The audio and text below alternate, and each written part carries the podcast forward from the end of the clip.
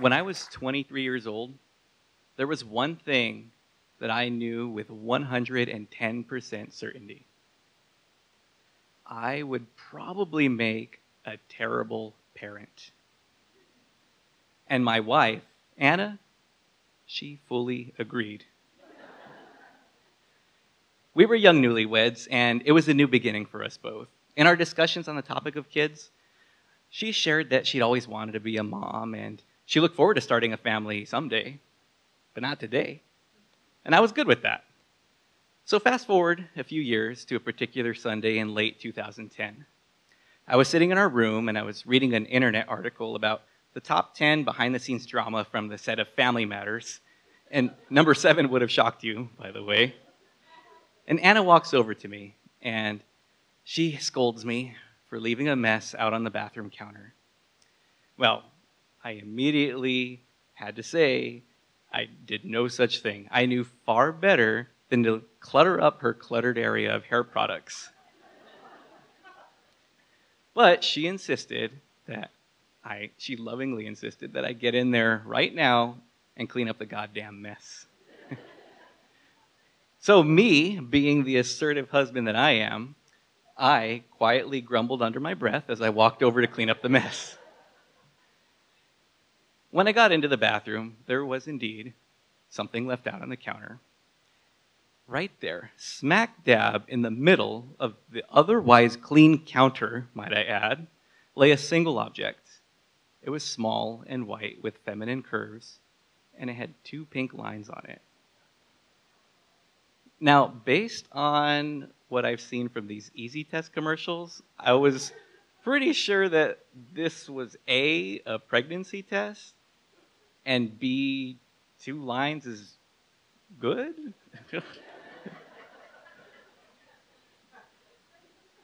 When I walked out of the bathroom, Anna was waiting for me with tears in her eyes. These were tears of joy, and they were tears I had not seen since the day of our wedding. And as at that moment I realized, 2 lines is very good. But I was 27 years old, and there was one thing I knew with 110% certainty. I had roughly 40 weeks to get my head straight about becoming a parent. And my wife, Anna, she fully agreed. There's a lot of things they don't tell you about pregnancy, mainly the changes between you and others, and the changes between you and your spouse. And so I want you to imagine, as we break the news to parents, soon-to-be grandparents, grandparents, soon-to-be great-grandparents, and siblings turned aunts and uncles. Of course, you can also imagine the pregnancy side effects. Of course, there's the morning sickness, which can happen any time of day. There's the cravings, and then there's the itching. I mean, the uncontrollable, nonstop, all-over itching, like to the point of disruption of daily life. Then there's all the appointments. So many appointments. And it really gave me a whole new appreciation for Anna, and for women in general, for that matter. As the weeks tick by, I realized something. I realize this is really happening. One day, we're going to bring a child into this world for whom we will both be responsible. And then, that one day comes. One day, I wake up in the morning, and there's these painful cramps that Anna has that can only be contractions. And I've drilled for this, I've rehearsed for this, I've trained for this. I grab our go bag, and we go. We get to the hospital, we check in, it goes exactly as rehearsed, we get into our delivery room, and we're here. It's been 37 weeks, and we are here. The nurse walks in, and she gets these spongy-looking headphone things, which are actually microphones, as I've learned at our many weekly, sometimes twice-weekly appointments, and they listen for the baby. So she puts them on Anna, and, of course, these are duds. So she unplugs them, gets another set, and, of course, these are also broken. So she tells us she's having trouble with the machine, and she'll be right back. She leaves, comes back with a doctor. The doctor comes over and doctors with the machine a little bit, and then decides to fire up the old trusty sonogram machine. So she wheels that thing over and she puts that jelly on Anna that apparently has multiple uses. She's wandering around and she finds our baby. She's going around and around. Then she stops. And she looks at both of us and she says, Mr. and Mrs. Teran, we've tried the sound machine, we've tried the sonogram. We can't find a heartbeat for your baby. I'm very sorry, but I'm afraid she's passed.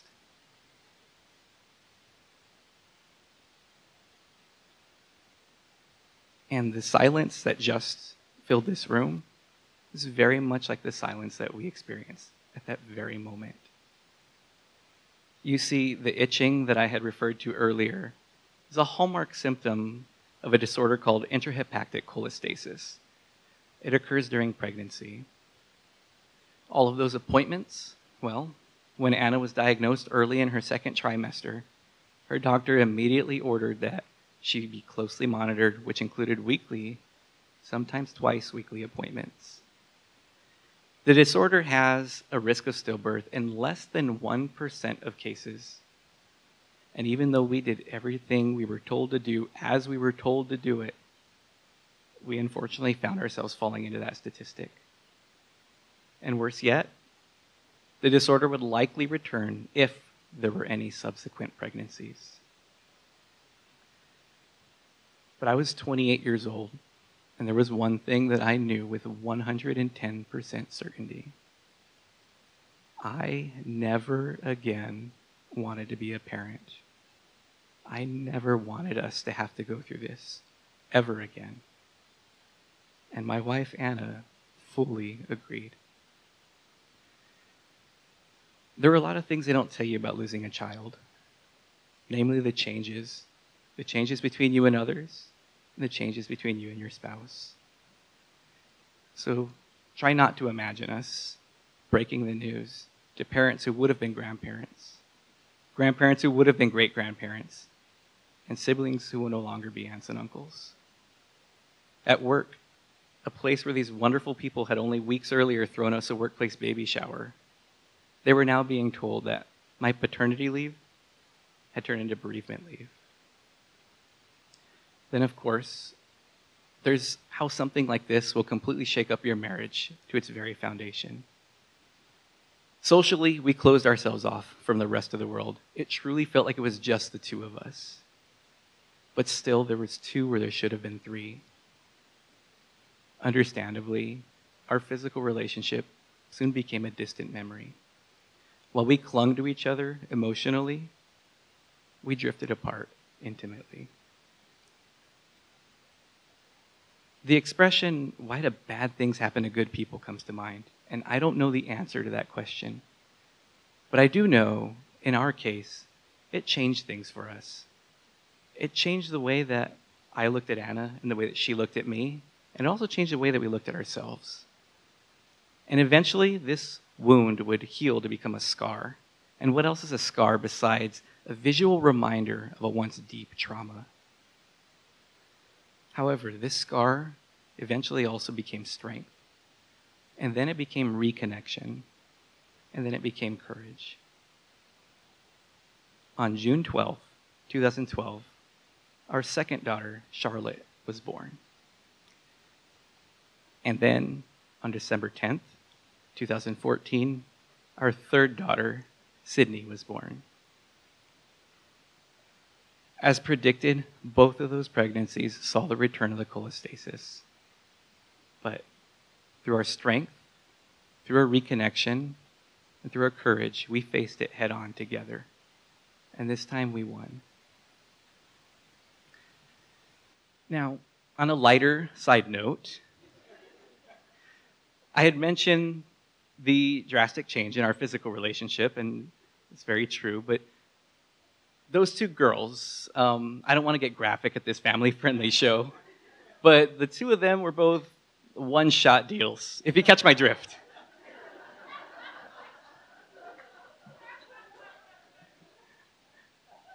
Regardless, Now 3 and 5 years old, those two girls are my entire world. Every single thing I do somehow comes back to them as the bottom line. And I don't need them to know that, but I do hope they one day benefit from it.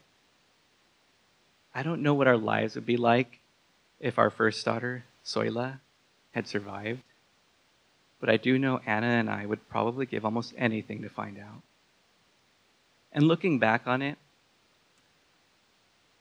that was truly a new beginning. It was a distinct moment in my life when I can clearly distinguish between the person I was before and after July 12th, 2011.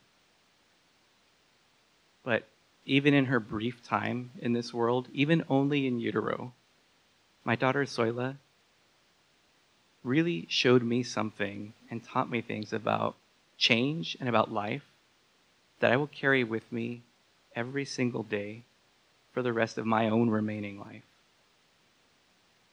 And now I'm 35 years old.